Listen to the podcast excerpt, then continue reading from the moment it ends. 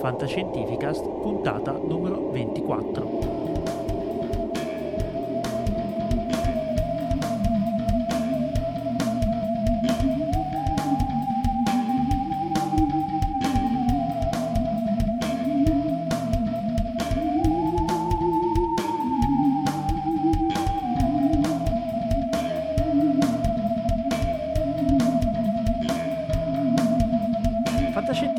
Puntata numero 24. Bentornati, vi abbiamo fatto aspettare un pochino questa settimana per, eh, diciamo, problemi, ritardi legati più che altro al nostro podcast madre, possiamo dire, o padre, sì. vabbè, Scientificast.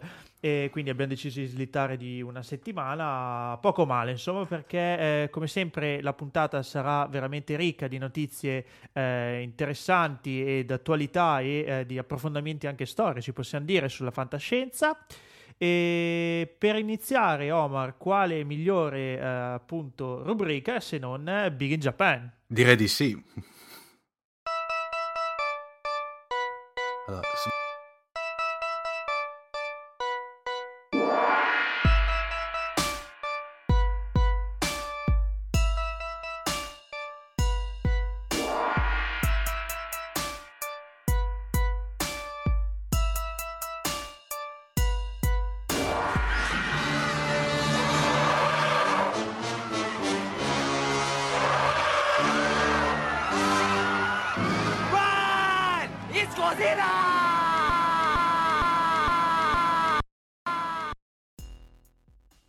dicevo, abbiamo fatto attendere, ma oggi per eh, questa rubrica Big in Japan, eh, Omar, che cosa è in serbo per noi? So che è cosa, qualcosa di veramente di grosso, vabbè, quello è scontato. Sì, ma, eh, di grosso, ma anche di, a questo punto di famoso. Eh, diciamo che Paolo, per introdurre il film, che dopo lasciamo un minimo di suspense, faccio una breve introduzione. Dopo il fallimento di Daikaju Baran, vi ricordate in una precedente puntata di Big in Japan, eh, che si è rivelato un abbastanza, soprattutto in, in, Giappone, un grosso flop. Nel 61 la Toho, che è la casa di produzione eh, di, di, di, Godzilla per intenderci, decide di realizzare un film con un nuovo mostro, ma ripercorrendo le tematiche eh, della natura che si ritorce contro il genere umano, quello che si era un po' visto per intenderci in Rodan, il mostro alato, anche questo qui già visto For, in una puntata forse di Forse è la primissima rubrica che avevamo fatto. Esatto, esatto, esatto. Eh, allora, la sceneggiatura di questo film viene ricavata dal racconto Shunkan Asashi di Shinichiro Nakamura, eh, Yoshi Oa e Takehiko Fukunaga. Eh, e per la volta in questo film si vede che un, un mostro, un kaiju, diciamo per dirla giapponese, non semina, eh, semina deliberatamente terrore e distruzione questa volta parliamo di un altro mito dei Kajuega, cioè di Mosura, meglio conosciuto qui in Occidente come Motra. Usra!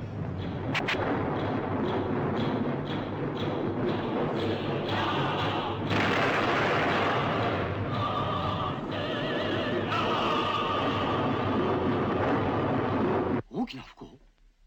どうしてですけ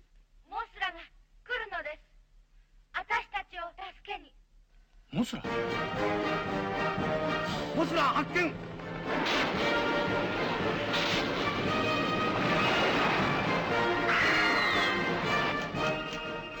いいですか？賞美人を島に返さない限りモスラはやってくるんですよ。この日本へこの東京へ。そうなってからじゃもう遅いんですよ。この前ちゃん食いついたら離れっこないよ Ok, tagliamo qua il trailer per uh, almeno ovvi motivi sì. linguistici perché penso che a parte sì o pochi dei nostri ascoltatori sapranno tradurlo in maniera integrale, comunque lo trovate anche su YouTube, metteremo le note. Dunque, eh, diciamo, Mos- eh, Mosura è la divinità falena protettrice di una sperduta isola del Pacifico ed è in costante contatto telepatico con due minuscole fatine che sono le gemelle Elinas, eh, che eh, diciamo nel film sono interpretate da cantante gemelle eh, Emi e Yumi Ito, che è un duo, diciamo, eh, un duo di cantanti allora celebre in, Gia- in Giappone come The Peanuts. Uh, a un certo punto queste due fatine vengono rapite dall'imprenditore senza scrupoli Nelson, interpretato da Jerry Hito, che a Tokyo le sfrutta come cantanti nello spettacolo The Secret Fires Show. Eh, a un certo punto le fatine ormai disperate nonché sfruttate invocano telepaticamente Mosura che ancora sotto forma di gigantesco brucone arriva a Tokyo e involontariamente, ovviamente, come si suol dire, abbatterà un tot di grattacieli al suo passaggio. Così. no, eh, ma lì è involontariamente, per l'amor del cielo. No, beh, chiaro. Ecco.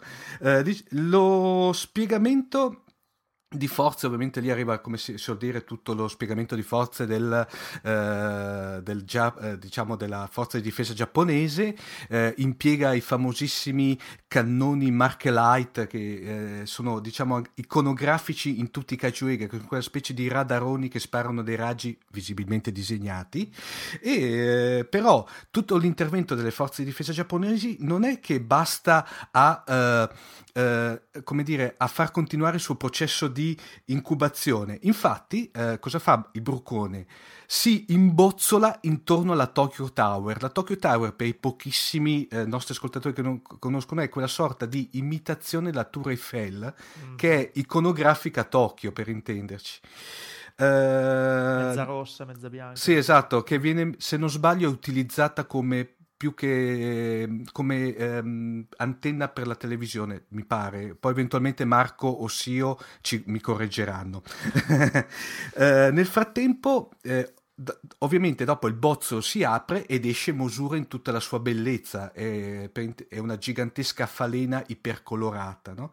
Nel frattempo eh, il cattivi, cattivone di turno, cioè l'impresario Nelson, viene eh, ucciso in una sparatoria a fuoco della polizia e eh, finalmente come dire, le, le, gemelline vengono liberate e eh, sulla groppa di Mosura ritornano alla loro uh, sperduta isola e da un certo lato salvano l'involontaria distruzione di Tokyo.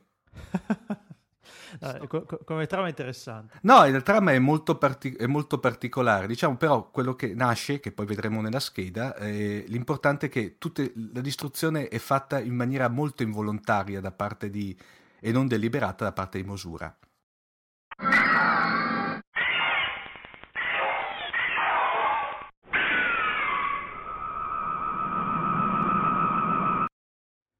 Sviscerata un pochino la trama, quindi che lasciamo poi ai nostri ascoltatori scoprire nei suoi dettagli, arriviamo a una discussione, una scheda critica del film, Omar.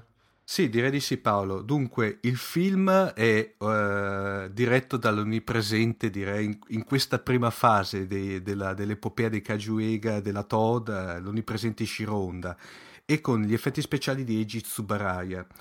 Eh, si presenta un po' Paolo come una sorta di fiaba musicale ma di fattura molto pregevole, che in effetti addirittura qualche giornale statunitense si era sbilanciando paragonandolo ai prodotti della Disney. In effetti viene, ehm, veniamo catapultati in un, in, un mondo, in un, mondo, molto fiabesco, con, eh, pieno di fate, ehm, paesaggi onirici, carrozze volanti. E, e fin dall'inizio Mosura non è concepita tanto come, come, posso dire per spaventare il pubblico, ma più che altro per divertire e eh, ehm, ispirare tenerezza, tanto che alla fine della fiera eh, è impossibile non tifare per Mosura, no? e, eh, soprattutto quando l'esercito nipponico tenta di, di attaccarla per ucciderla. No? Eh, un po' diverso dai mostri risvegliati dalle esplosioni nucleari, insomma. Esatto, che erano più che altro... Eh, ecco, diciamo che qui nasce il fatto del... non è più la cupezza del film, ma è più la solar- si va più verso una sorta di solarità. La pellicola uh, ha ottenuto un grossissimo uh, successo, un strepitoso, e tra l'altro gli effetti, come dicevo, gli effetti di Eiji Tsubaraya sono di altissimo livello, tanto che la Columbia Picture, che acquista, ha acquistato immediatamente i, uh, i, diritti di distribuzione del film per l'Occidente, non, non ha fatto quella di deprecabile opera di occidentalizzazione della pellicola, per cui come si era visto e vedremo eh, nei vari Kajuega, ma soprattutto quelli della saga di Godzilla, non li, come dire, in, in, innestava sequenze con attori famosi americani o rimontandoli completamente.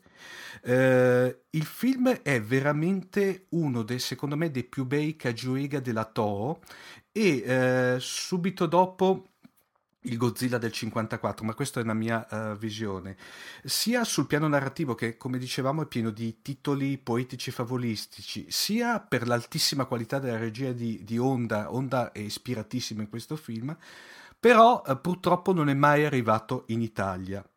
Mm. Uh, in questo caso poi Paolo abbiamo anche per la prima volta che eh, per quanto riguarda la realizzazione di Mosura, Tsubarai e la sua equip non hanno utilizzato la classica tutona indossata dal, dall'attore.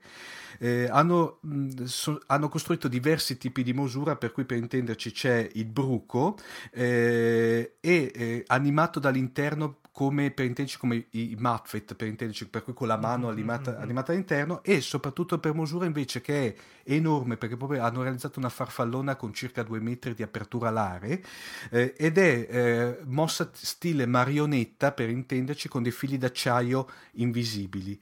È bellissima, tra l'altro, nella nel film la scena in cui lei in cui Mosura Bruco si imbozzola intorno alla Tokyo Tower eh, Iconografica. Sì, ma veramente, è veramente una scena molto bella, secondo me. In, uh, in, quanto mostro al femminile, perché ricordiamo che Mosura, in questo caso, sappiamo in maniera ben precisa il sesso, per cui è una, è una, è una donna, una ragazza Mosura, incarna, se vuoi, un po' madre natura, e tra l'altro, non a caso, il nome occidentalizzato di, di Mosura, cioè Motra, ha un po' una, un'assonanza con mother, madre, no? cioè madre. Sì ed è, eh, è, il film tutto, se vuoi, è una metafora ecologistica decisamente esplicita. Eh, e tra l'altro, nelle, perché Mosura poi diventerà una sorta, uh, con, continuerà nel, sia nella saga di Godzilla sia in film espressamente dedicati a lei, nelle sue eh, apparizioni future divent, interverrà ogni qualvolta l'equilibrio biofisico della Terra in pericolo e eh, diventando, se vuoi, da un certo lato la nemica giurata di Godzilla, di Gojira, cioè che rappresenta, se vuoi, Paolo l'inquinamento per antonomasia. E però, se vuoi, da un certo lato, eh, se vuoi, anche la coscienza di Godzilla, che è un personaggio, Godzilla, un po' controverso, no? eh, per quanto riguarda velocemente Paolo e gli interpreti, oltre alle due secondo me molto carine sia come personaggi le due gemelline Ito abbiamo da segnalare nella parte di eh, Junichiro Fukuda il celebre comico giappone, in Giappone ovviamente Freki Sakai che era già stato mattatore assoluto in una film parodia eh, giapponese sui film americani invasione extraterrestri che era Frankie no Uchujin, che vorrebbe dire grosso modo uh, Frankie e gli invasori spaziali, che era uh, diretto da uh, Sugai e prodotto da Nikatsu, che vedremo più avanti ha prodotto un altro bel fi- Kajuega che era Gappa, il mostro che minacciava il mondo. Ecco. Bene, diciamo che abbiamo sviscerato abbastanza questo bellissimo kaiju. Oh, ma faccio un attimino una digressione. Sì. Si sta avvicinando luglio, arriverà il film dei kaiju americano, finalmente. Ma allora... Ovvero ovvia... sto parlando di Pacific Rim. Allora, guarda, io ho visto i tra- allora, se i trailers mantengono, mantengono le, le, le promesse. promesse. direi che ci siamo. Uh, direi che eh, le promesse a suo tempo erano state, almeno per quanto riguarda il sottoscritto, e come si suol dire, qui mi assumo le responsabilità delle mie affermazioni, eh, per quanto riguarda i Cajuega eravamo rimasti molto delusi da parte di Cloverfield. Cloverfield secondo me era la grossissima occasione mancata.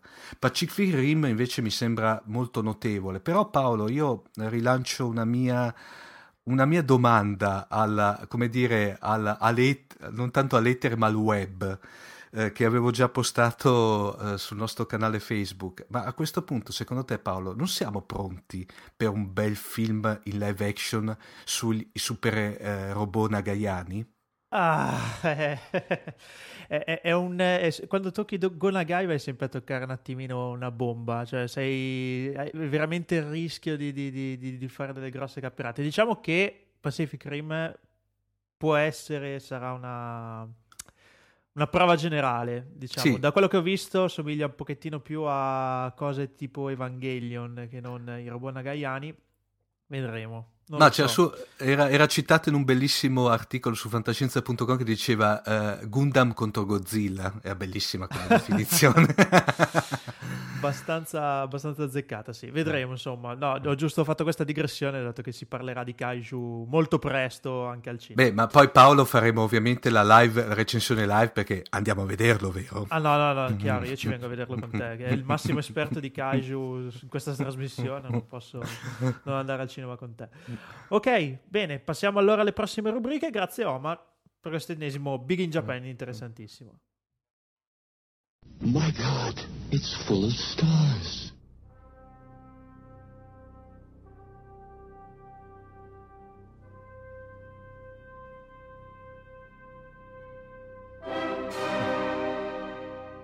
Dunque, eh, benvenuti all'albero della fantascienza Gold Edition con il nostro Cylon Prof. Ciao Massimo. Ciao a tutti, ciao Omar, tutto eh. bene?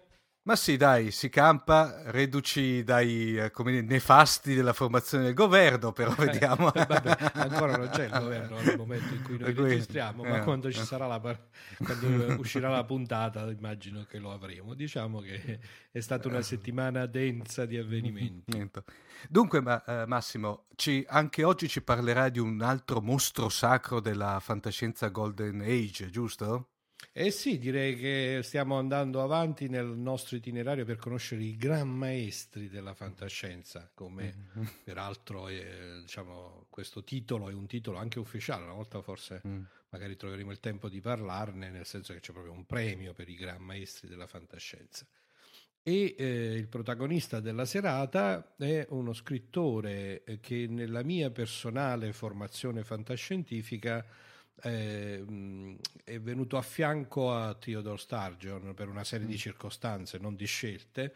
Mi è capitato di leggere in un certo periodo della mia vita romanzi eh, diciamo un po' a, come, di, come dire, a turni mm. alterni di questi due. Uno era Sturgeon e l'altro è Clifford Simac. Oh.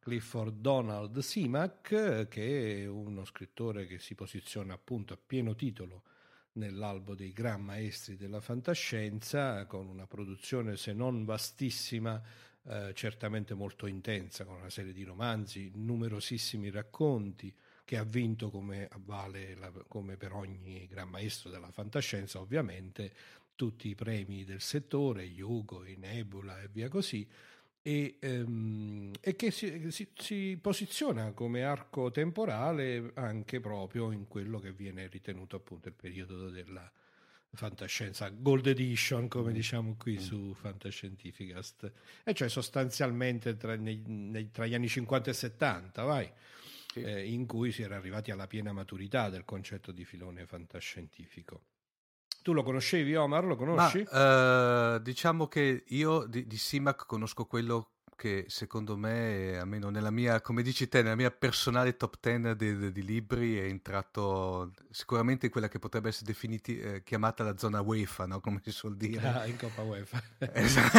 che direi che City, eh, cos'è, tradotto in italiano con anni senza fine, diciamo che quello è veramente un, un romanzo che segna, direi.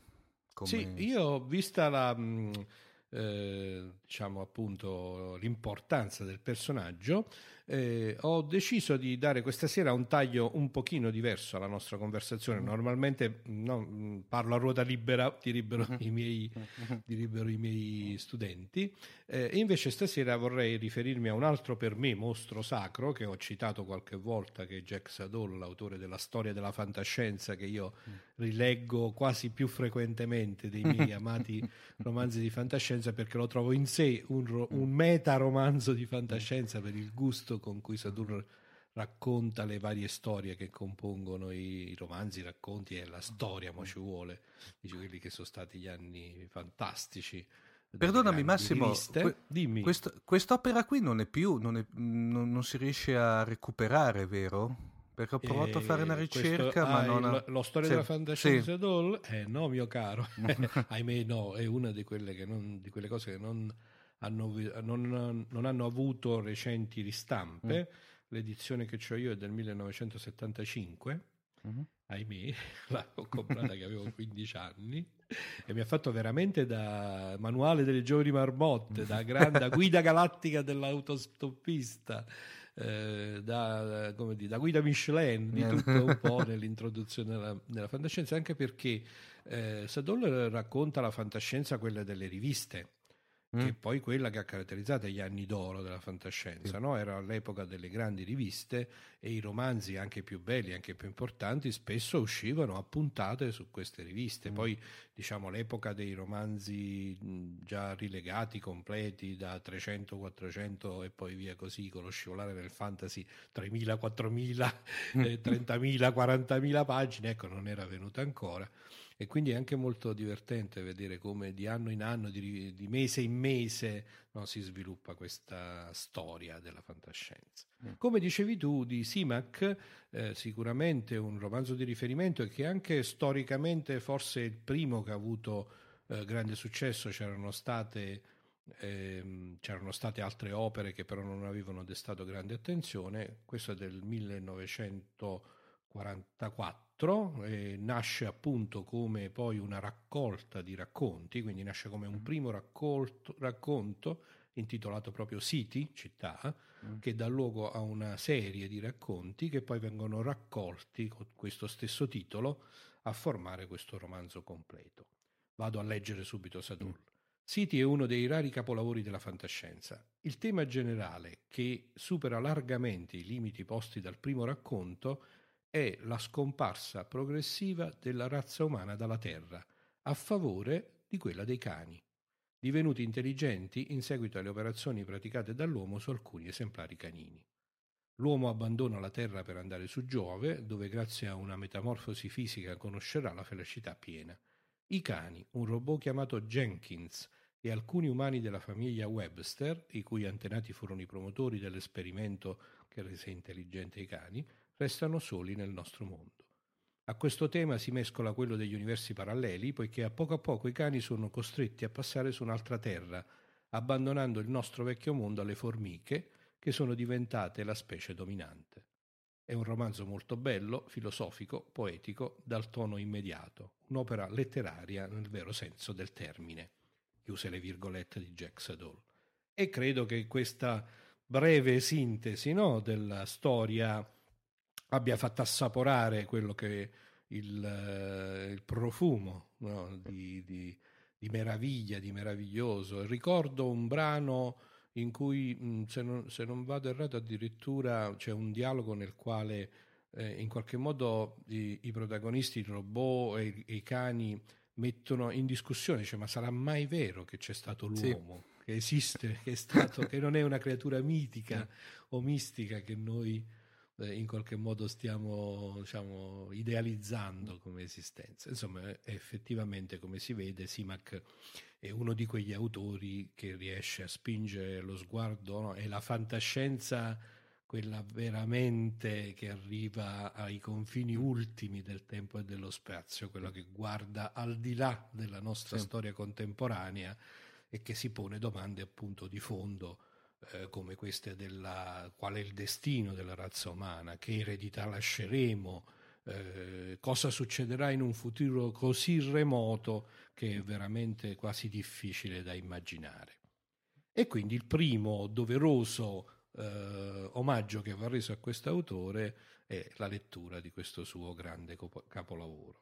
Ma ehm, non ci fa aspettare molto e cambia tema eh, Simac con, quando poi diciamo nel 1950 fa uscire un romanzo intitolato Preda temporale, Time and Again, eh, che ehm, introduce un altro tema che in realtà è uno di quelli eh, eh, classici, archetipici della fantascienza, cioè quello degli androidi sostanzialmente e in particolare il riconoscimento dell'uguaglianza dei diritti tra gli androidi e gli umani che li hanno creati.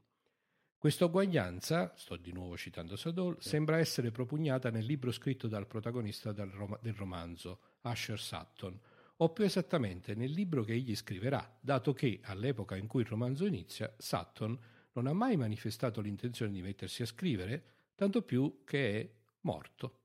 Mm. Ma Sutton ritorna sulla Terra e ritorna su un'astronave che non è in condizioni di volare, senza aria, senza viveri, senza combustibile. Ritorna nel momento in cui un uomo del futuro chiede a Christopher Adams, capo e amico di Sutton, di ucciderlo a vista appena mette piede sulla Terra. Simac ha realizzato una gigantesca avventura temporale che per la nobiltà dei sentimenti e la delicatezza dell'analisi psicologica dei personaggi è molto diversa dalle opere della vecchia fantascienza. Si tratta di un testo veramente maturo che corrisponde perfettamente alla definizione della rivista. Questo è stato pubblicato su aiuto aiuto uh, uh, Unknown. Eh, sostanzialmente quello che Sadol appunto ci fa oltre al racconto, al breve racconto della trama che spero abbia emozionato i nostri ascoltatori e te quanto emoziona me. A me le avventure temporali, devo dire la verità, quando sono ben scritte effettivamente fanno correre un brivido lungo la spina dorsale, no? Sì, e sì. questi scenari nel quali il protagonista è morto, però ritorna però bisogna ucciderlo a sì. vista appena ci mette piede eh. sulla terra e scriverà un libro che non ha ancora scritto ma che cambierà il destino dell'umanità queste cose Beh, sono quelle se non vi piace sì. una cosa così no, la no, ma, non fa per voi ma eh, Massimo no? cito la, il capitano Catherine Genoway che dice i paradossi temporali sono bellissimi ma creano dei grandi mal di testa assolutamente sì assolutamente sì questo è assolutamente vero però nello stesso tempo ti fanno venire quella voglia di sì. vedere, vediamo questo stupido sì. dove vuole arrivare, vediamo mm. cosa sta succedendo, mm. che effettivamente appunto è un'altra delle grandi caratteristiche che eh, mi hanno fatto innamorare della fantascienza, no? questa appassionante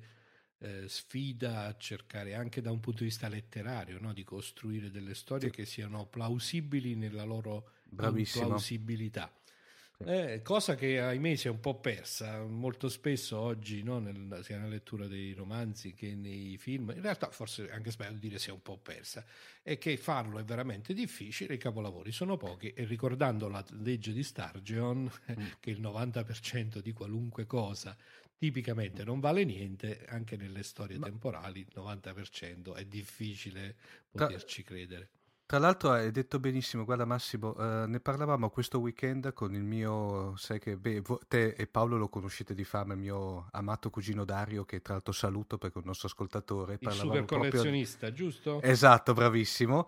E parlavamo proprio della capacità che avevano gli scrittori della Golden, edi- eh, della Golden Age, per cui in questo caso lui eh, proprio parlava di Van Vogt, proprio, di costruire letteralmente universi. Esatto universi che hanno una loro consistenza. Sì, che consistenti. Ti... Eh, eh, la cosa anche molto bella è che in questo periodo è abbastanza rara l'opera molto lunga. Cioè, questo è diciamo, quello che secondo me dà il tocco di quanto grandi, dà il senso, scusami, di quanto mm. grandi siano questi scrittori, è il fatto che riescono in 250 pagine, 300 pagine, mm. a farti entrare in un universo, come dicevi tu, completo. Mm eh, convincente e che non c'è bisogno di 50.000 pagine per farlo. No? Sì. Poi ci sono anche tante serie che magari nella, nel, diciamo, nell'estensione temporale sono riuscite a dare un senso di questo tipo, però eh, ci sono anche tantissime altre situazioni in cui invece alla fine più particolari ci metti e peggio è. Il vero scrittore, il vero poeta è quello che è capace di evocare e di convincerti, no? di evocare certe sensazioni, sì. di convincerti di certi scenari mm. senza bisogno di buttarla lì giù per migliaia di pagine. Sì. Adesso mi sono alienato tutti quelli che amano invece no, no. Eh, la scrittura di lunghissimo corso. Eh, mm. ma vabbè, tant'è, insomma, comunque in questo periodo storico a cui spesso facciamo riferimento con questi scrittori tra gli anni 50 e 70, il taglio medio del romanzo era quello tra le 200 e le 300 pagine, non di più. Dunque, quindi abbiamo parlato anche dei temi temporali. Eh, a seguire un altro grande romanzo di Simac, molto famoso, eh, che ha il titolo italiano L'anello intorno al sole, The Ring Around the Sun, che stavolta una traduzione abbastanza eh, letterale. Eh, è simpatica perché l'idea, diciamo, di fondo, anche questa è stata ripresa abbastanza spesso, è sostanzialmente quella diciamo, degli universi paralleli e in particolare l'anello intorno al Sole è fatto dalle terre, dalle diverse, diciamo, viene da, da ambiente, eh, diciamo, da tecnico dei computer, dire istanze. Ci, sì. ci perdoneranno tutti coloro che invece non sono addentro al settore. Eh, diciamo, le diverse terre che è possibile immaginare l'una prossima all'altra come a formare una sorta di anello intorno al Sole, che questa volta è un anello costituito dai tanti da Terra 1, Terra 2, Terra 3, Terra 4, Terra 5. Quindi già questo è un tema diciamo abbastanza forte che viene introdotto in maniera molto simpatica perché viene introdotta sostanzialmente con la comparsa nel nostro mondo di una serie di prodotti commerciali eh, assolutamente inusitati e mm. fuori dalla normalità, del tipo rasoi le cui lame non si consumano mai, eh, radioline la cui, mm, lampadine elettriche la cui batteria non si consuma mai, automobili il cui cofano è sigillato ma che non ha bisogno di alcuna manutenzione Insomma, sostanzialmente una invasione di prodotti eh, di largo consumo che naturalmente minano l'esistenza stessa dell'economia come noi la conosciamo, no? perché una volta che hai comprato un coltello la cui lama non si consuma mai, eh, eh, no? diciamo, il nostro principio economico eh, per, diciamo, esatto. di obsolescenza programmata, di continui acquisti viene proprio messo viene proprio messo in discussione. A partire da quindi da questo scenario un po' straniante, come si potrebbe dire,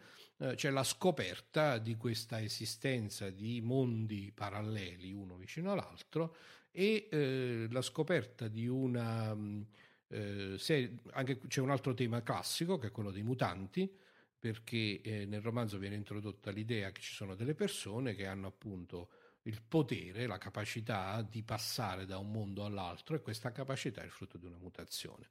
Quindi ci sono questi due temi che si intrecciano, la storia di quello che può accadere se entrano a contatto no? realtà diverse provenienti dai monti paralleli e la storia dei mutanti mm. che in qualche modo hanno questa capacità di saltare da una terra all'altra fino a rincorrersi in questo anello intorno al Sole.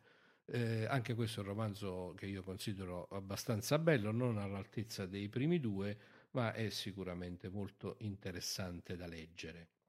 E eh, per non stancare i nostri ascoltatori, eh, vorrei soltanto leggere ancora eh, un ulteriore ultimo eh, piccolo brano da nostro Sadol riferito al romanzo di Simek che a me personalmente è quello che piace di più in assoluto, che si intitola in originale Way Station, stazione di transito. I, le persone che sono un po' attente ai miei tweet avranno eh, forse notato che eh, era comparso un tweet all'inizio della settimana perché stavo appunto pensando a cosa avrei dovuto mm-hmm eh, poi presentare sul nostro amato fantascientifica, a me era appunto venuto in mente questa che in italiano viene invece intitolata La casa dalle finestre nere, che peraltro credo sia anche uno di quelli che è più facile trovare in italiano, è stato editato più volte. Un uomo, Enoch Wallace, è stato scelto per fare sulla Terra il guardiano di una stazione di transito per viaggiatori dello spazio, costruita all'insaputa dei terrestri. Wallace è quasi immortale e per tenergli compagnia la scienza galattica ha dato vita ai fantasmi del suo spirito, una graziosa ragazza che si chiama Mary e un brillante ufficiale nordista. Il romanzo di Simac ha una sua poesia dolce amara che si fa spesso dolorosa, trascurando tutte le facili possibilità che gli venivano offerte dalla descrizione degli esseri extraterrestri o dallo sviluppo stesso dell'azione, Simac si è concentrato sul personaggio di Enoch Wallace e dei suoi rapporti eh, con le creature nate dal suo spirito, le quali finiscono a volte con ribellarsi. Il romanzo è giocato tutto a mezze tinte, ma è di notevole livello letterario. E devo dire che appunto condivido in pieno questo giudizio di Sadol e questa storia mh, malinconica di questo uomo che eh, per una serie di circostanze era un uomo semplice all'inizio e per una serie di circostanze diventa questo guardiano di questa stazione di transito eh, che rimane quindi di fatto solo, isolato dall'umanità, che non può avere contatti con gli altri mm. perché non può condividere con loro questo segreto che custodisce. Eh, la storia di quest'uomo che dialoga appunto con, eh, diciamo, le creature della sua stessa immaginazione incarnate attraverso la tecnologia galattica e che poi descrive i contatti con i vari viaggiatori che passano lì per la stazione, la casa dalle finestre nere del titolo italiano, eh, è per me effettivamente un'opera di alta poesia. Mm. Eh, ci sono delle riflessioni molto belle, eh, peraltro diciamo, poi il tutto è attraversato da una storia in fondo relativamente semplice e da un lieto fine che non sto qui a svelare nel dettaglio, ma che un po' Eh, forse eccessivamente zuccheroso mm. no? dal nostro punto di vista contemporaneo, ma complessivamente eh, le riflessioni che Simac fa, il modo in cui racconta questa storia sono veramente, veramente belle. E eh, non, eh, non, voglio appunto ulteriormente entrare in dettaglio, però segnalo come quinto e ultimo romanzo un titolo, mm, eh, un, uno che si intitola Il pescatore, Fisherman, che è ancora una volta una specie di gioco a scacchi eh, con le storie temporali e con un'altra tematica tipica della fantascienza che è quella della telepatia. Eh, diciamo qui in questo romanzo quindi si intrecciano capacità telepatiche e viaggio nel tempo per dar luogo una, ad un intreccio molto molto molto interessante. Simac poi andrebbe, va eh, amato e approfondito anche in numerosi racconti eh, che ha pubblicato, alcuni dei quali hanno vinto il premio Hugo, ma qui mi fa piacere eh, poter indirizzare i nostri ascoltatori a una chicca che ho scoperto invece stasera girando sulla rete in cerca no, di riferimenti eh, per approfondire la chiacchierata su Simac ed è cioè che il nostro caro amico Silvio, so- Silvio Sosio, uno dei, mm.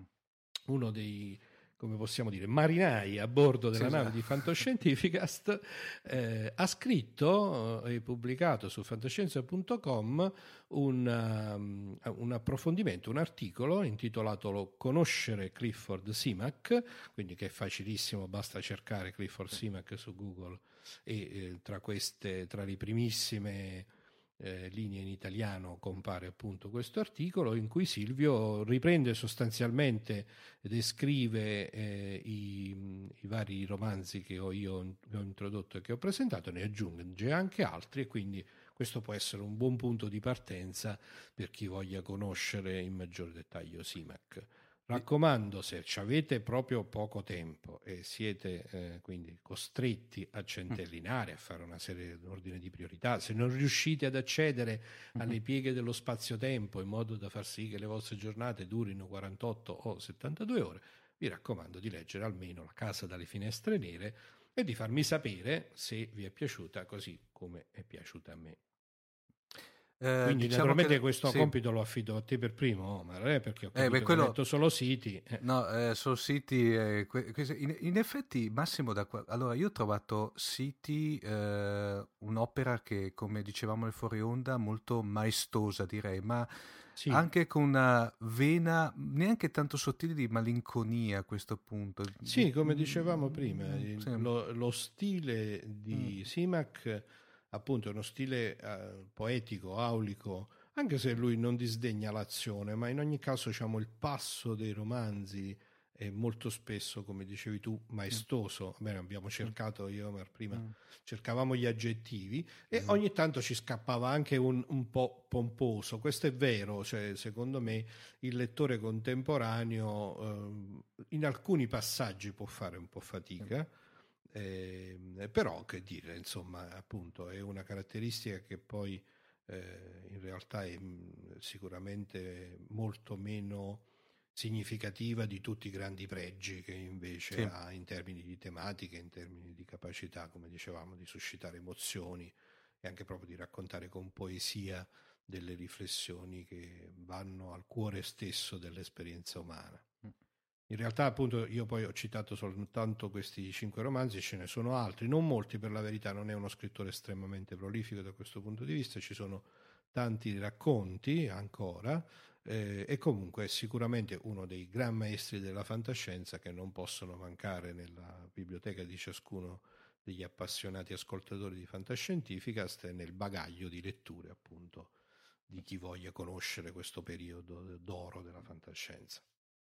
Ovviamente metteremo nelle note all'episodio i link, eh, ovviamente alle schede di Wikipedia e se eventualmente eh, i, queste opere sono disponibili diciamo all'acquisto sul mercato del nuovo, passatemi il termine. Eh, questo e, temo che ahimè mm, sia abbastanza sì. difficile. Si trovano ancora oh. eh, sul mercato dell'usato, quindi su eBay piuttosto che eh, nei vari siti in cui si possono mm. reperire questi, questi libri e vale come sempre, se sapete un po' di inglese, leggeteli in lingua originale, in attesa magari di una, bella, nuova, di una nuova bella traduzione di qualità che mm. chissà potrebbe venire fuori da una delle case editrici ancora attive nel nostro settore. Ecco. E metteremo anche il link all'articolo di Silvio, anche che così almeno facilitiamo il compito ai nostri lettori, per intenderci. Eh, mi sembra il minimo. Eh beh, ovvio, un servizio va dato fino in fondo, giusto Massimo? Assolutamente, poi Fantascientificast coccola i suoi ascoltatori, no? Cerca sempre di venire incontro e di semplificare la vita perché noi vogliamo che il tempo lo spendano leggendo, vedendo film, giocando ai videogiochi, ascoltando musica galattica e non navigando soltanto nella rete alla ricerca dei vari link che con molto piacere gli cerchiamo noi. Benissimo, Massimo, anche per questa sera è stato un grosso piacere, ti ringrazio. Anche per me è come sempre una meraviglia, anche perché mi aiuta a riscoprire e a rigustare le, le storie che amo di più, gli autori che amo di più ed è sempre un be- una, bella, una, bella, esperienza no? fare una chiacchierata su questo e sperare che tanti altri nostri ascoltatori, tanti, tanti nuovi amici si appassionino anche loro. Bene, ciao Massimo, alla prossima. Un saluto a tutti dal vostro Cylon Prof.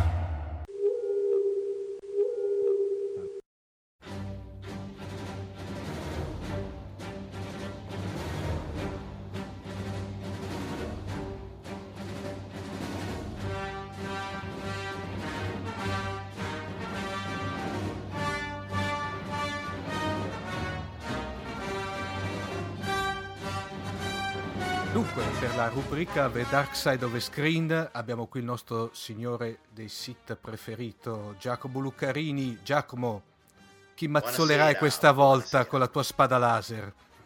È dura, questa sera devo mazzolare un regista giovane e un interprete invece non tanto giovane, anzi direi attempato ma ancora abbastanza atletico. Probabilmente tutti hanno capito che trattandosi qui di fantascienza si parlerà del film Oblivion. Oh. Un, film, un film, sì, che era molto, molto atteso, anche perché i trailer che sono stati diffusi erano molto creavano molto una, un'atmosfera particolare. I, nel primo erano quasi tutte scene molto riflessive, quindi sembrava un film quasi alla, alla Kubrick, alla Tarkovsky, e poi invece negli ultimi trailer, insomma, si è rivelata un po' l'anima, diciamo così, anche action con scene d'azione eh, si sa quando c'è in mezzo Tom Cruise, insomma, eh, si sa che lui vuole sempre fare degli stunt no? in prima persona e quindi c'è anche questa componente. Ora, ehm, Omar, ti devo dire la verità. Eh, Oblivion è forse, dopo averlo visto, perché non voglio rivelare troppo della trama, visto che comunque sì.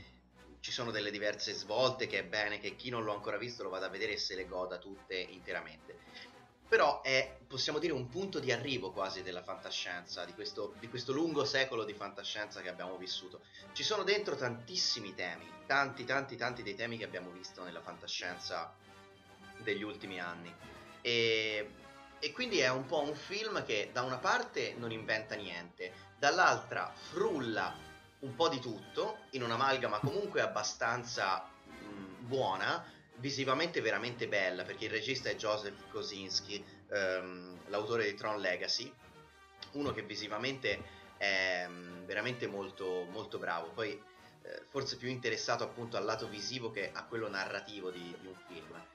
Però questo Oblivion costringerà, eh, volenti o nolenti, chi si vorrà confrontare con la fantascienza al cinema, ma anche forse narrativamente, a diventare per forza originale, a spremersi le meningi, perché dopo questa opera veramente abbiamo toccato il livello di saturazione dei temi, delle possibilità, dei, dei racconti, delle inquietudini, delle distopie fantascientifiche che veramente ormai sono state raccontate in tutte le salse, in tutti i modi e addirittura quando non erano più originali, raccontati quindi tutti insieme in questo, in questo frullatore. Mm. Eh, non so tu Omar se avevi visto qualche, qualche, trailer di questo film in particolare. Sì, ho, ho visto il trailer, non ho visto il, il film, ma era, era, come dire il programma che dove, dovessi andare a vedere, però dopo per una serie di eventi non sono andato a vederlo. Comunque il trailer ecco, in effetti... Avrai, concordo... avrà, esatto. Il trailer concordo con te col fatto che questo eh, trailer in crescendo, questa serie di trailer, di trailer in crescendo, ma anche fuorivianti secondo me da un certo lato. Forse perché poi uno non sa più che cosa aspettarsi da questo film e quando poi lo va a vedere può darsi che un'anima rispetto all'altra magari che prevale e, mm.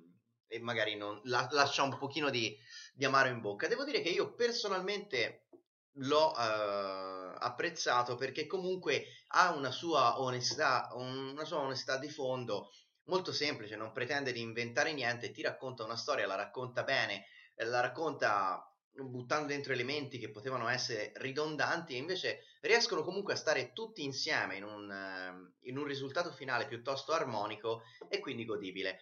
Eh, certo, c'è moltissimo Philip Dick, c'è tanto Kubrick, ci sono anche degli altri film recenti che saranno sicuramente ricordati come Wally della Pixar, oh. ma ci sono anche tanti videogiochi, c'è Mass Effect prima di tutti, ma c- c'è anche Matrix, insomma la cosa bella di questo film, però, in particolare, è che è girato quasi tutto alla luce, alla luce del sole, cioè quindi alla luce chiara, non è quella fantascienza opprimente, buia, oscura, e c'è un suo perché, poi con l'avanzare della trama si scoprirà perché. Ma c'è utilizzo di flare lens anche? Bella questa qui, eh? sì, no, diciamo che mh, mhmm, gli effetti di luce, tra l'altro effetti speciali veramente molto belli, è veramente una pellicola che... Mm è difficile trovare qualcosa che stona visivamente. No, eh, ecco, forse ne troveremo di più di lens flare in, eh, in uh, Star Trek 2, visto che lo fa J.J. Abrams, che è, un, mm-hmm. è molto ferrato nell'utilizzo del lens flare. Però devo dire che uh, sicuramente sotto il, il versante del, degli effetti speciali della, della, bellezza, poi degli ambienti, del, della computer graphic, ma anche delle musiche che sono uh, degli M83, un gruppo che ormai è formato ormai da un solo componente, ma insomma un gruppo elettronico che viene dalla Francia, come i Daft Punk furono per appunto Tron Legacy. Ehm, Kosinski vuole lavorare con, con, con gente che comunque sappia creare delle vere e proprie atmosfere, non solo visivamente ma anche musicalmente, e devo dire che questi due sono gli aspetti sicuramente meglio riusciti del, del film. Tom Cruise comunque mh, si conferma presenza carismatica veramente incredibile, che a 51 anni può stare simpatico o meno, ma veramente ancora in una forma incredibile, dimostra minimo 10 anni meno della sua età e anche di fronte a due belle colleghe che lo affiancano che, che hanno praticamente 20 anni meno di lui eh, bisogna dire che non, eh, non, sfigura, è credibile e soprattutto mantiene ancora un carisma che altri attori giovani non, non sono ancora riusciti ad eguagliare. E quindi un buon 50% è lui di questo film, è protagonista incontrastato, eh, però bisogna dire che non è solo per suoi estimatori o per suoi detrattori. È un film che, a, per quanto mi riguarda, mh, è da vedere. Soprattutto gli appassionati di fantascienza devono vederlo, poi giudicheranno loro che lo trovino banale, scontato, divertente, interessante. Io ripeto la mia posizione, secondo me è proprio un punto di arrivo e probabilmente di non ritorno della fantascienza al cinema perché adesso veramente, veramente certe tematiche eh, sono irriproducibili perché si diventa delle copie delle copie delle copie mm. e dei cloni dei cloni, quindi veramente impossibile. Da ora in avanti ci sarà veramente bisogno di qualcuno che inventi un, un qualcosa in più che dia qualcosa in più al genere fantascienza. Eh, Giacomo, è in 3D o no? No, cioè c'è anche il 3D, la versione 3D, noi abbiamo visto quella in 2D, eh, rigorosamente non in, non in 3D, e anzi credo che alla fine abbia vinto la linea del 2D anche in America è stato eh, promosso in 2D perché era più affascinante. E ti dirò di più alimenta questo fascino di fantascienza un po' retro che aleggia su, su tutto il film di queste, di queste memorie diciamo che, che ritornano e che insomma c'è questo, un po' questo rifiuto nostalgico della nostalgia verso la vecchia Terra, tanto questo si può dire perché viene detto subito nella trama che il pianeta Terra è diventato inabitabile e tutti si sono trasferiti su una colonia di Saturno, ecco. Mentre Tom Cruise è il classico eroe buono e nostalgico eh, del, del, pianeta Terra che non ha conosciuto ma che comunque è sue, nei suoi ricordi, nelle sue memorie, nella sua formazione.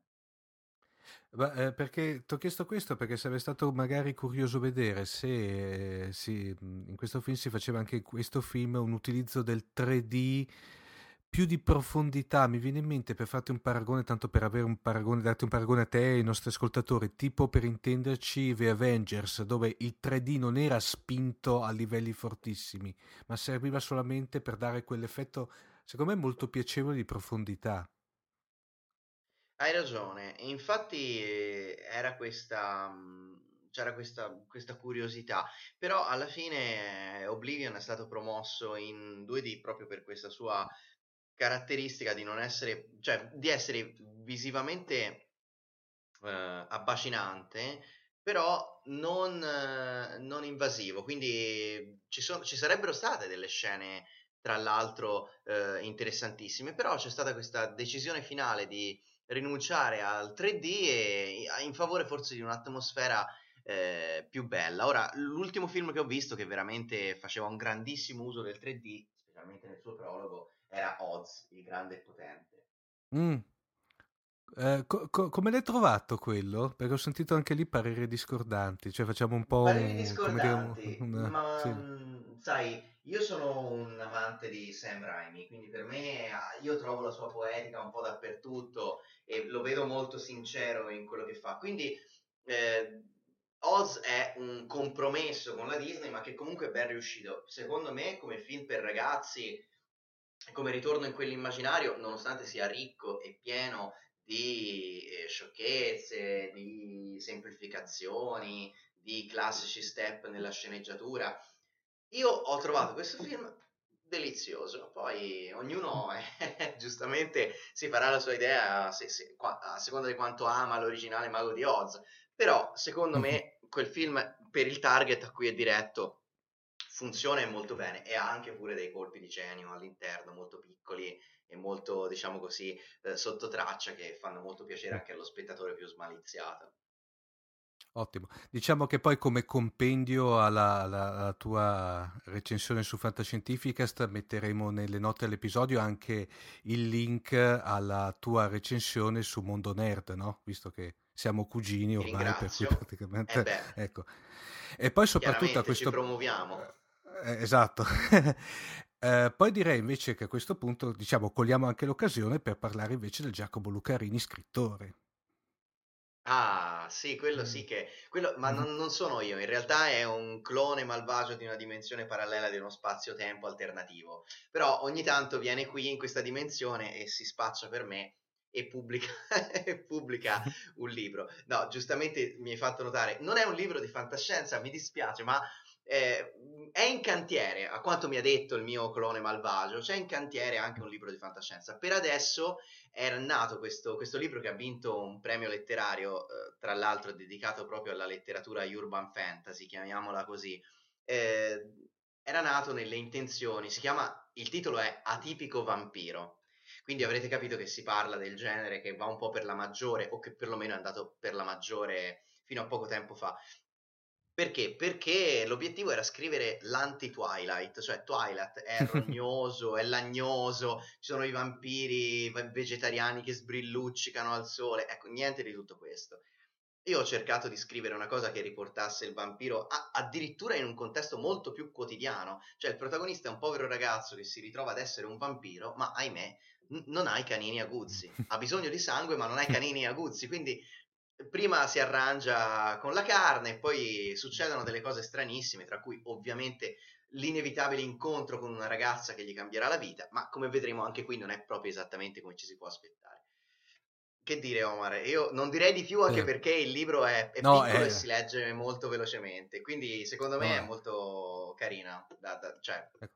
poi ovviamente non sono Ma- io la persona più adatta per dirlo. No, esa- esatto, no, ma era, era doveroso fare, eh, portare alla luce questa tua opera agli ascoltatori. Ma ascoltami, ma in quello eh, futuro di fantascienza cosa parla? Di tenta- tentativi di assimilazione del mondo di Alberto Macaluso? Sarebbe molto bello e ti dirò che forse, forse potrebbe anche rientrarci un personaggio un, un po' macalusiano, ma non, non voglio dire troppo perché sennò poi lui si incuriosisce, viene da me e mi, mi fa le domande. No, però posso dire che ci sarà un grandi- una grandissima componente di nostalgia e di retro gaming. Quindi ci Ah. saranno del- delle sottotrame dove, dove ci saranno degli oggetti feticcio degli anni 80 che chi ha come me sui 30 anni un- una lacrimuccia potrebbe strappargliela. Bello, bello, bello. Dunque, eh, Giacomo, grazie ancora. Tra l'altro, poi, eh, come diciamo, eh, ti riavremo. Eh, Dio, qui non facciamo spoiler, però ti avre- riavremo a brevissimo sempre su Fantascientificas perché ci devi parlare di un altro, chiamiamolo evento, fra virgolette, che televisivo che è successo in questo in quest'ultimo periodo. Però qui mi fermo per intenderci. Eh sì, sì, non diciamo Eh, niente. te- ecco, eh, per adesso ti ringraziamo. Comunque, in estrema sintesi, andiamo a vedere Oblivion a questo punto. Sì, sì, sì, sì, andate a vedere Oblivion e poi eh, divertitevi e poi ovviamente fate le vostre valutazioni e vedete voi. Ci potete andare anche col taccuino per vedere quante citazioni riuscite a cogliere. Eh, potremmo fare un, lanciare magari un concorso. Chi prende più citazioni, al limite, le facciamo passare una serata in compagnia di Alberto. E non è male, sì. Ciao Giacomo, un abbraccio, ci sentiamo. ciao, ciao a voi e a tutti gli ascoltatori di Fantascientifica. Watch the stars. Watch the stars. Daily watch the stars. Daily watch the stars. The stars.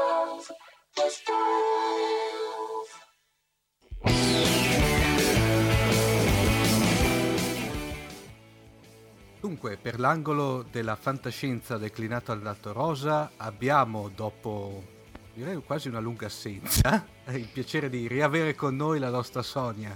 Ciao Sonia. Ciao Omar, buonasera. Dunque Sonia, come, come ci dipingi di rosa la fantascienza questa sera? Stasera avevo in mente di finire quella cavalcata che avevamo cominciato negli episodi precedenti che risalgono ormai a un paio di vite fa per quanto mi riguarda e quindi volevo dare un'occhiata dopo le donne in televisione di fantascienza e donne al cinema di fantascienza, volevo guardare alle donne nella letteratura di fantascienza perché mi sembrava insomma abbastanza doveroso. Mhm. Però è successa una cosa buffa quando ho cominciato a preparare questo intervento.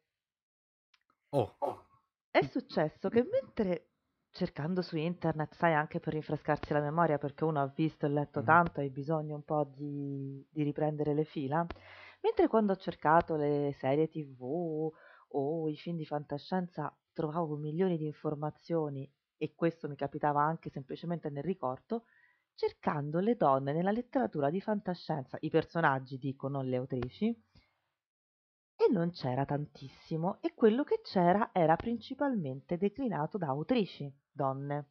Mm. Visto che le autrici donne non sono, ehm, non risalgono proprio alle origini della fantascienza, ci è voluto del tempo prima che prendessimo eh, in mano la penna per raccontare queste storie, ho dato un'occhiata agli autori. E in effetti il- la sensazione che la fantascienza fosse fortemente maschile non era del tutto sbagliata.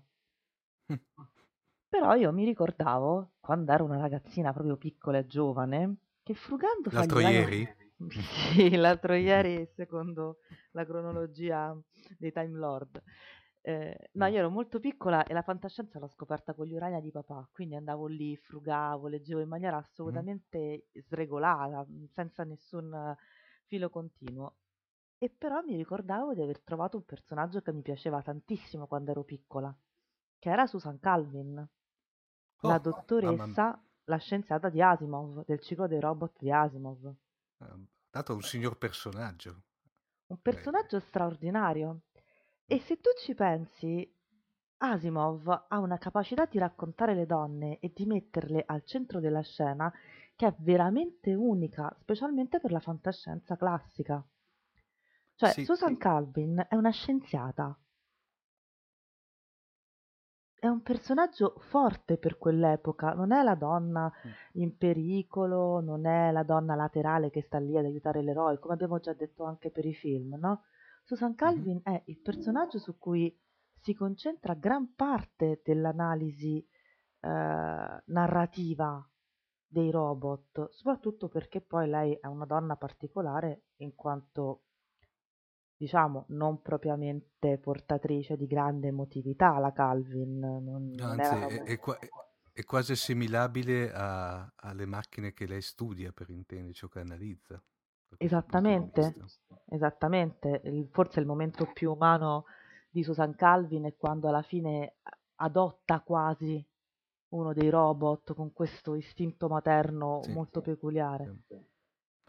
Oppure, oppure, eh, sempre nella raccolta de- di iRobot mi ricordo quell'altro dove lei viene in quel, in quel bellissimo eh, bra- eh, diciamo, racconto che è l'Ayer Boujard dove lei viene praticamente presa in giro da robot Sì, e ha quell'istinto veramente che secondo me è- fa vedere de- dello stesso personaggio i, i due, la- i due- i due lati della medaglia per intenderci. Da una parte, come dicevi te, la Susan Calvin molto do- dolce di quello dell'adottare il robot, dall'altra invece la Susan Calvin quasi vendicativa. esattamente, anche perché si presuppone che una scienziata, per quanto in un mondo di fantascienza, che comunque però è arrivata a quei livelli di importanza, di, di potenza, Sì. sicuramente non è un- un'anima gentile, fragile e tenera. E quindi ti dicevo, quando mi sono ricordata di, di Susan Calvin e dell'impatto che ha avuto su una ragazzina di, oh, avrà avuto 12 anni quando l'ho letta la prima volta, qualcosa di più forse, mi sono resa conto di quanto ancora una volta Asimov fosse stato avanti rispetto a tutti e di quanto poi in tutte le sue storie dove c'è una donna, c'è una donna ben raccontata. Guarda, paradossalmente anche nel Club dei Vedovi Neri, che non è fantascienza, che sono raccontini e, e sono completamente declinati al maschile, come fa intuire anche il titolo. Quelle due Perdonami, eh, Sonia, eh, il- la- quella dei Vedovi Neri mi pare che sia cos'è, un'antologia di gialli, giusto? Eh, sono delle 4 o 5 antologie di 12 racconti ciascuna, con piccoli gialli, sì, sono per Mhm. lo più gialli senza omicidio. Mhm. E, e non ci sono donne perché il club è appunto tutto al maschile, quindi anche le storie sono al maschile. Ma quelle rare volte in cui le donne vengono descritte, vengono descritte eh, come comunque personaggi eh, forti che sanno tenere testa agli uomini, sempre molto intriganti. Asimov diceva che per alcuni dei suoi personaggi era ispirato a sua moglie e, e sicuramente un uomo molto innamorato perché per raccontare così bene le donne devi averle anche, anche capite, anche per metterle così al centro, perché una cosa che secondo me passa un po' inosservata, perlomeno a me colpì molto quando la lessi e nessuno mi aveva preparato, è per esempio nel ciclo della fondazione, il ruolo femminile. Perché non so se ti ricordi chi è che capisce dov'è la, cos'è la seconda fondazione. Sì, adesso che, mi, adesso che me, lo, me lo rammenti. Arcadi. La Arcadia Darrell è poi una bambina, cos'è? Poco più di un adolescente, no? Sì, sì, sì. Che cioè, pensaci oggi, pensala oggi ci sembra normale, vabbè, un adolescente. No, ai tempi in cui fu scritta la fondazione non era così normale, una, un adolescente, donna, Sì. protagonista centrale in un romanzo di fantascienza. E con poi un'ascendenza epoca- epoca-. Esatto, poi epocale come quello praticamente del, del ciclo della fondazione. Sì, eh, ti ripeto, sicuramente un po' passano inosservate perché non è che cioè, una volta che hai incontrato Seldon tutto il resto diventa secondario. Però Arcadi e e anche Baita in qualche modo eh, diventano assolutamente risolutive, per cui non è, eh, non è più una fantascienza declinata interamente al maschile. C'è spazio per tutti. Poi, certo, non, non ci un grande seguito a questo tipo di, di, narrativa perché mi viene in mente per esempio un'altra adolescente protagonista che è quella del romanzo di Heinlein, uh, un, una famiglia terrestre mi pare che si chiamasse, sono passati tantissimi anni. È un pochino... No, non conosco questo. Eh sì, è un romanzo assolutamente minore no, di Heinlein, di quelli di quando questo. scriveva per, per adolescenti. Lei è un pochettino più antipatica perché come capita sì, spesso sì. con Heinlein, c'è molta più uh, introspezione, riflessione, un po' più pesante se vogliamo. Però comunque è un personaggio di questo tipo, è un, insomma, mm-hmm. paragonabile a Arcadia sì. in qualche modo. E quindi niente, mh, mhmm, onestamente poi ricordandomi Arcadia, ricordandomi Susan, mi sono fatta un giro a guardare un po' questo universo femminile asimoviano, perché ti ripeto, le donne, le autrici di fantascienza hanno scritto tantissimo di donne, anche se sempre, eh, secondo me perlomeno, un po' su quella sottile, evanescente linea di confine che separa la fantascienza dal, dal fantasy. Eh, Marion Zimmer Bradley è difficile definirla mm, sì. uh, un'autrice di fantascienza a tutto tondo perché poi se vogliamo i suoi romanzi più famosi sono quelli fantasy e anche la sua fantascienza è un po' particolare. Però voglio dire, anche lei ha raccontato delle bellissime donne nel ciclo di Darkover. Personalmente le, le mie donne di Marion Zimmer Bradley sono Morgana e, e Cassandra del ciclo fantasy. Però sono donne, è facile raccontare una donna da parte di una donna. Gli uomini questo non l'hanno fatto, le, gli, epi- le, appunto gli esempi un po' più significativi che, che mi sono venuti in mente, e magari il nostro pubblico adesso ci inonderà di suggerimenti a me o ignoti, che sono sempre benvenuti, sono quelle, quelle di Asimov. Ti ricordi per esempio uh, Dors, quella che diventa la guardia del corpo con quel rapporto molto particolare al limite dell'amore di Seldon?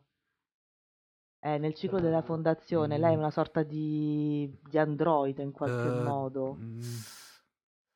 guarda, sì, Sonia, uh, sto cercando di scavare. Tieni conto che la, il ciclo della fondazione eh, è un po' che non lo riprendo in mano. Che tra l'altro dovrei anche farlo, però non, adesso non mi sovviene onestamente. Ma guarda, io me lo ricordo per una ragione molto banale, eh, che ho concluso la mia lettura personale del ciclo della fondazione l'anno scorso perché poi a un ecco, certo vedi. punto della mia vita ho litigato con Asimov, quindi ci eravamo un po' persi di vista e ci siamo ritrovati solo in epoca recente. Però ecco, Dors, a me non so perché Dors fa sempre venire in mente l'androide di Blade Runner, però quella è una deformazione personale. Cioè, questa donna che comunque fa da guardia del corpo Harry Seldon. Mm.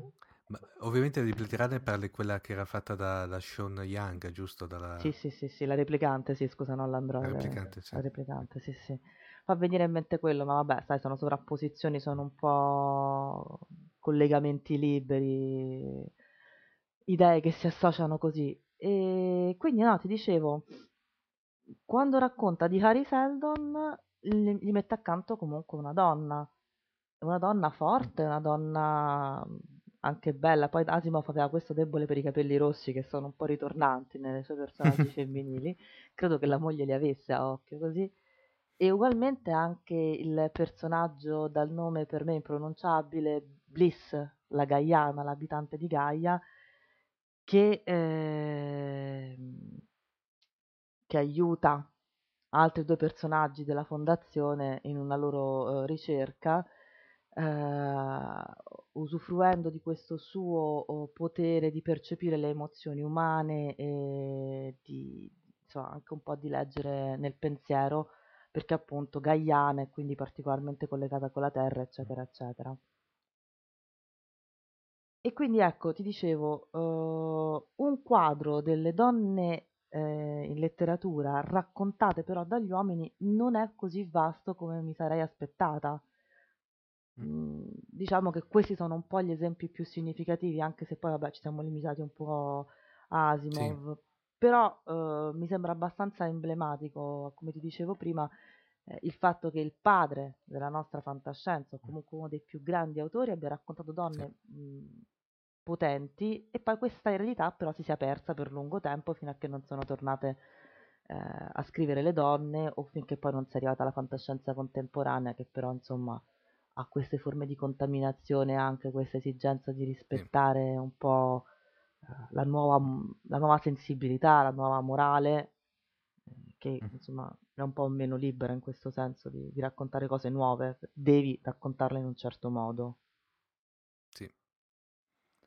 No, diciamo che in, in effetti concordo con te Sonia per quanto riguarda il discorso soprattutto nella, nella nella cosiddetta Golden Age, che poi tra l'altro è anche, il, se vuoi, il, il, il, raggio d'azione di Massimo De Santo da questo punto di vista, però in effetti figure eh, femminili eh, eh, descritte a tutto tondo, in effetti, tranne veramente la Susan Calvin o pochissimi altri esempi, mi viene in mente per esempio, adesso su due piedi, tutta la sorellanza Bene Gesserit del, del ciclo di Dune sì, certo, sicuramente le donne in Dune ci sono e sono potenti. Io l'ho amato pochissimo Per- Dune, faccio questa però- confessione pubblica. Però devo dire la verità, lì forse ci avviciniamo più verso gli anni 60, secondo me, per cui è già un periodo che è completamente imparagonabile rispetto a quello della fondazione che se non ero dovrebbe essere circa dieci anni prima, se non di più anche. Sì, qualcosa del Prima hai genere. citato Heinlein, Heinlein secondo me anche lì, eh, io mi ricordo,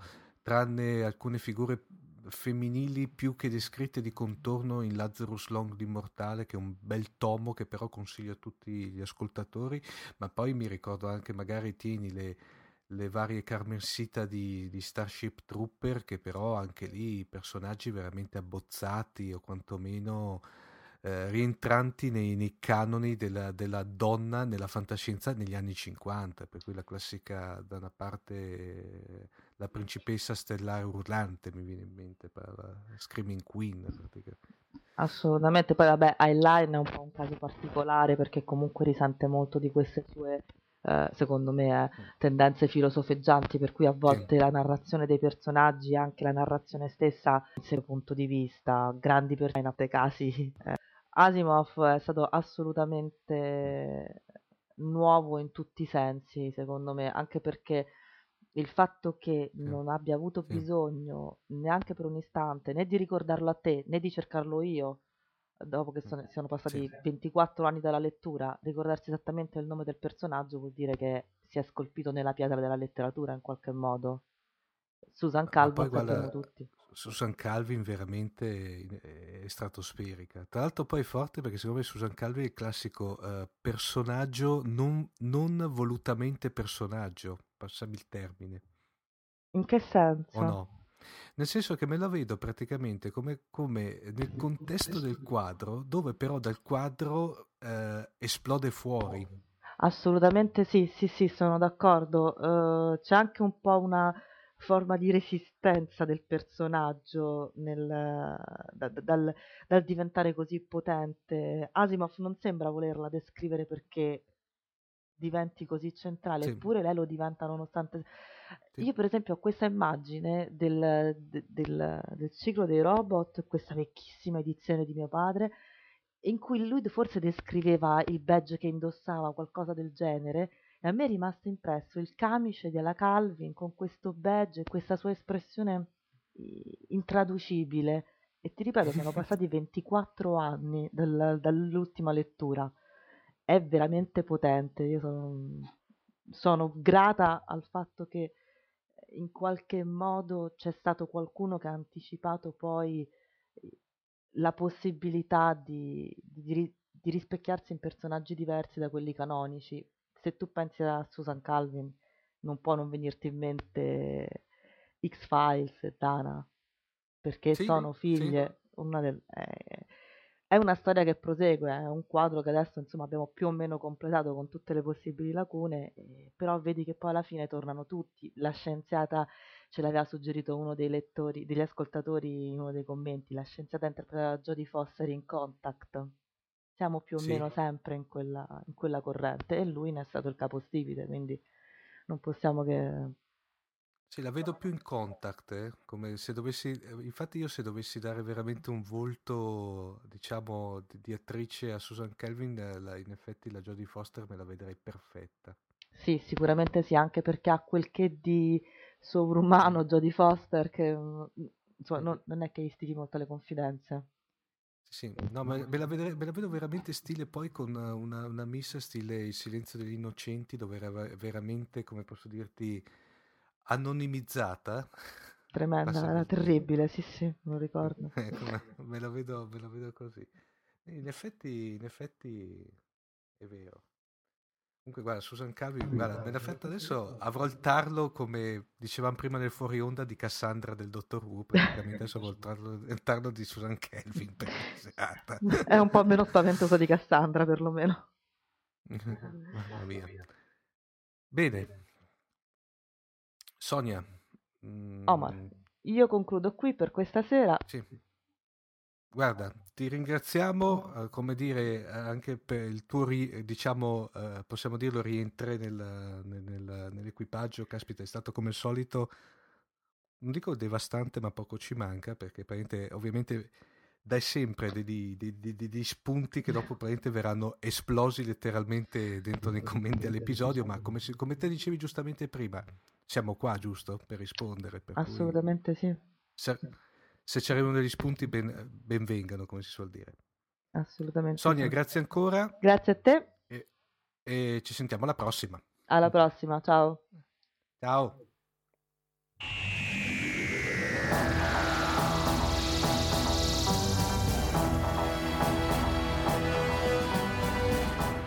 È tutto per questa puntata di Fantascientificast, la numero 24. Omar si è dato molto da fare perché in questo periodo sono abbastanza preso da questioni lavorative, quindi praticamente si è fatto lui tutta la puntata che mi sono riascoltato e poi giusto abbiamo fatto le parti di introduzione. Questo giusto, è, è- giusto darti il Mm. merito, Omar, secondo me. Ma Perché- per Fantascientificast questo ed altro. perché è stata veramente una fatica e mi hai dato veramente una mano. Comunque, ehm, siamo in conclusione di puntata. Dicevo, eh, noi vi ringraziamo tanto per eh, il vostro sostegno, i vostri commenti, il vostro continuo sostegno alla pagina di Facebook che cresce sempre. Anzi, mi raccomando, fatela. Diffondetela anche sulle vostre bacheche perché Nicolò che cura i contenuti è veramente una fucina di, Una fucina di tutto. di tutto, possiamo dire così. Eh, vi ringraziamo anche per il sostegno economico che state dando da un po' di tempo a Fantascientificast e vi assicuriamo che eh, presto faremo i primi investimenti anche per eh, migliorare la qualità audio del podcast. Spero che potrete già apprezzare qualche piccola modifica che stiamo facendo che sicuramente rende la qualità migliore. Eh, so- soprattutto miglioreremo quella che sarà la, la- la qualità delle, delle prese dirette, insomma, quindi vogliamo fare un investimento mirato in quella direzione perché ci è stato molto, molto, diciamo, calleggiato, possiamo dire così. Sì. Eh, contatti? Allora, direi abbiamo beh, la nostra pagina, il nostro sito web che è www.fantascientificast.it, abbiamo la nostra casella di posta elettronica che è info-fantascientificast.it, abbiamo i canali social per cui eh, pagina Facebook, Twitter che ci trovate con chiocciola fantascicast e Google. Ovviamente potete trovarci anche sul eh, Windows Phone Store e Windows Store di Windows 8 con le applicazioni dedicate eh, alle quali potrete eh, diciamo accedere e eh, ascoltare tutti i nostri podcast, leggere le note. So che Luca Di Fino, che è il creatore di queste app, sta anche facendo degli aggiornamenti ultimamente, quindi se siete utenti Windows Phone o Windows 8 eh, la app di Sci- Fantascientificast e l'app di Scientificast ovviamente sono un must, ovviamente gratuite. È tutto, ci risentiamo tra un paio di settimane con eh, nuove interessantissime notizie dal mondo della fantascienza. Da Paolo Bianchi un caro saluto. E anche da Omar Serafini. Ciao. Ciao.